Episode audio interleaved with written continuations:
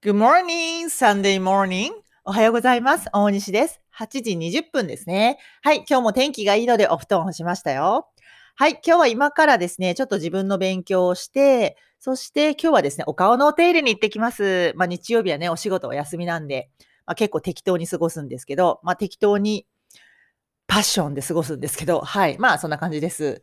はい。ではですね、今日のお話は、えー評価についてなんですけど、私は自己評価でいいと思うというお話と、もう一つ英文法はですね、tell 人 to 動詞の原型をやりとやりたいと思います。では、お話の方からですね、えーまあ、評価ってあると思うんですよね。自己評価と他己評価ってありますよね。自己評価は自分で評価する。他己評価は他人から評価されるってことなんですけど、まあ私ですね、あの、まあ、だんだん年齢を重ねてきて思うことのようにも思いますが、自己評価でいいと思ってます。全部。はい。全部。はい。まあ、昔は、20代の頃とかは、そんなにやっぱり今ほどは、自己評価だけでできなかったですね。やっぱりね、他己評価を気にしてたと思いますね。うん。私もやっぱりね、学校教育を受け、えー受験戦争を乗り切り、就職活動し、私たちの代は本当氷河期ですからね。うん。まあ、評価されまくりですよね。それで。そして会社に入り、私は旅行会社の営業職だったんですけど、まあ、毎毎年ね、個人予算っていうのがありますから、ノルマがね。あと、それがチーム予算になり、支店全体の予算になるっていうことなんですが、まあそういうのもありましたし、で、毎回査定もありますし、まあそんな感じで、まあ評価されてきたわけですよね。うんうんうん。まあ確かにその、なんていうんですかね、こう、身を引き締めるという意味ではね、一定の効果はすごいあると思います。うん。ただ、なんかですね、まあ、その当時も、20代のその営業職だったその当時も、私、あの、その、個人予算とか自分に課されたノルマですね、とか、数字としては知ってるけど、ほとんど気にしてなかったと思います。まあ、ちょっとね、20年ぐらいもう経ってるので、大体ほら過去の思い出って美化されるじゃないですか。だから、なんかそういうふうにちょっと美化されてるところもあるかもしれないんですけど、全体的に別にその気にしてなかったと思います。それよりも、やっぱり、あの、売ることをやってたってことですね。うん。なんかやっぱりその、旅行という商品が好きだったし、お客さんのお話を聞いて、ね、お客さんにとってより良いね、こう旅行のプランを考え、そして提案をし、受け入れられれば売れるっていうことですよね。なんかそれをひたすらなんかやってましたね。とにかくお客さんとこ訪問して、話聞いて、企画考えて、売る。そのサイクルをたくさんやったって感じです。ただ単に。うん。で、それが好きでした。うん。でも、本当に本当に仕事はきつくて、もう本当にもう明るい時間に帰ったことないし、もうすごいきつかったです。もういつも本当9時、10時、遅い時は11時とかまでお仕事することがあったし、まあきつかったです。まあ若かったしね、まだその、なんていうんですか、まあ世の渡り方みたいなのも まだ甘いじゃないですか。なんかきつかったですけど、もう泣いたこともいっぱいありますけど、でもなんか、うん、総じてあんまり数字を気にしてなくて、結果的についてくるってどっかで思ってたと思います。なんか、ちゃんとやってればっていうか、こう、本当にこう、幸せを届けようと思ってやってれば、うん。うん。ついてくると思ってたんで、で、結果的についてきてたんですよね。うん、がむしゃらに売ってたんで、はい。売るっていうのは幸せを運ぶってことですね。あの、まあ、営業って、なんか、一見ね、なんか物を売らなきゃいけないから大変そうとかって思われるんですけど、私営業は大好きですね。あの、その商品が好きだったらの話ですよ。自分が好きなものしか売れないけど、自分がこれがいいと思っていて、お客さんのことを聞いて、お客さんにはこれがいいっていうふうに提案をし、そしてみんながハッピーになると思うんですよ。私はいいものを提案できる喜び、そしてお客様は私という人に会って、私という会社を知ることによって得られる商品なわけじゃないですか。まあ、これってウィンウィンだから最高って感じなんですね。だから私は営業活動はもう幸せの、幸せを運ぶものだと思ってるので、まあ、それは結構20代の頃から思ってました。うん。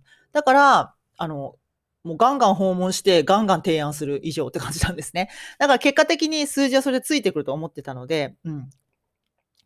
で、うん、ただ、うん、で、あの、まあ、ただ今ほどね、その自己評価でいいって思ってたわけじゃないんですけど、まあ、潜在的にはちょっと思ってた気がします。あんまり数字を気にしていなかったので。はい。で、今まあ45歳になり、やっぱね、自己評価最高って思うんですよね。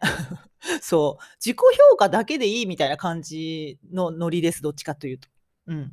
まあ、どういうことかっていうと、他己評価ってですね、結局他人の枠の中で評価されるわけじゃないですか。だから、他人の枠の中でもちろんそこの100点満点を目指すってことはできるんだけど、所詮は枠がちっちゃいんですよね。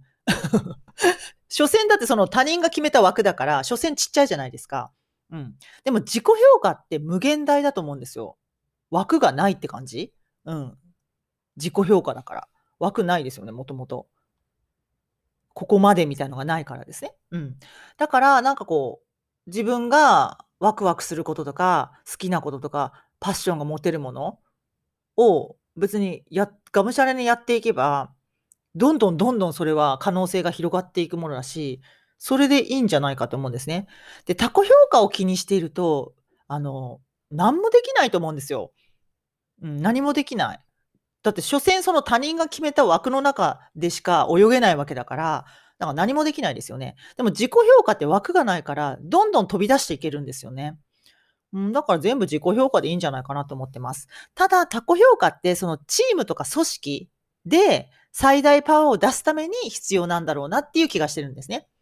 このチームってなると、チームで最大公約数を取りたいので、うん、あの、そうなると一定の基準をクリアしていることっていうのが、最大パワーを出すために必要じゃないですか。うん。いや、うん。A さんは時空を飛び越えるけど、あの、B さんはもう、ま、全く何も生み出しませんだったらね、最大、あの、平均値が悪くなるからですね。だから、こう、まあ、チームで全体的に最大パワーを出そうとすると、その一定の基準としてタコ評価っていうのがいるのかなっていうなんとなく気がするんですけど、まあ私は結局自分自身としては自己評価でいいんだと思っています。うん。そしたら枠がないので何でもできると思うんですよね。はい。と思ってます。はい。では、文法に行きましょう。はい。今日は tell 人 to 動詞の原型ですね。はい。こんな例文です。He told me to study more. He told me to study more. 彼は言ったよ。私に言ったよ。to study more. もっと勉強するように言ったよ。という意味ですね。はい。この tell, you ですね。伝える。tell, 人、to 動詞の原型。tell, 人、to 動詞の原型。この文の並びを覚えましょう。人に何々するように言うっていうことですね。はい。もうこのパターンです。はい。では、こんな例文です。じゃあ、私は娘に自分の部屋を掃除するように言った。I told my daughter to clean her room. I told my daughter to clean her room. はい、私は言ったよ。told は tell の過去ですね。はい、誰にが次です。人が来ます。my daughter 娘ですね。私の娘に。はい、そして不定詞。to 動詞の原型です。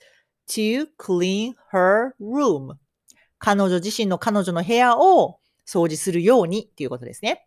はい。もう一度言いますね。全文。I told my daughter to clean her room となりますね。OK。では次。私は彼に諦めないように言った。今度は何々するように言ったじゃなくて何々しないように言ったっていうね、その中身が否定なわけですね。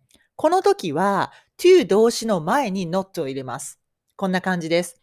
I told him not to give up. I told him not to give up. はい。私は言ったよ。彼に言ったよ。not to give up. するように言ったよ。つまり、give up しないように言ったになるわけですね。諦めないように言ったということになりますね。はい。こんな感じでですね、tell 人 to 動詞の原型。この語順で人に何々するように言うっていうことなんですが、何々しないように言うと言いたい場合は、to 不定詞の前に not を入れる。not to 動詞の原型になるわけですね。では最後に日本語を言いますので、もう一度英語にしてみてください。私は娘に自分の部屋を掃除するように言った。I told my daughter to clean her room. 私は彼に諦めないように言った。I told him not to give up. はい、今日も楽しくいきましょう。Have a nice day. Bye!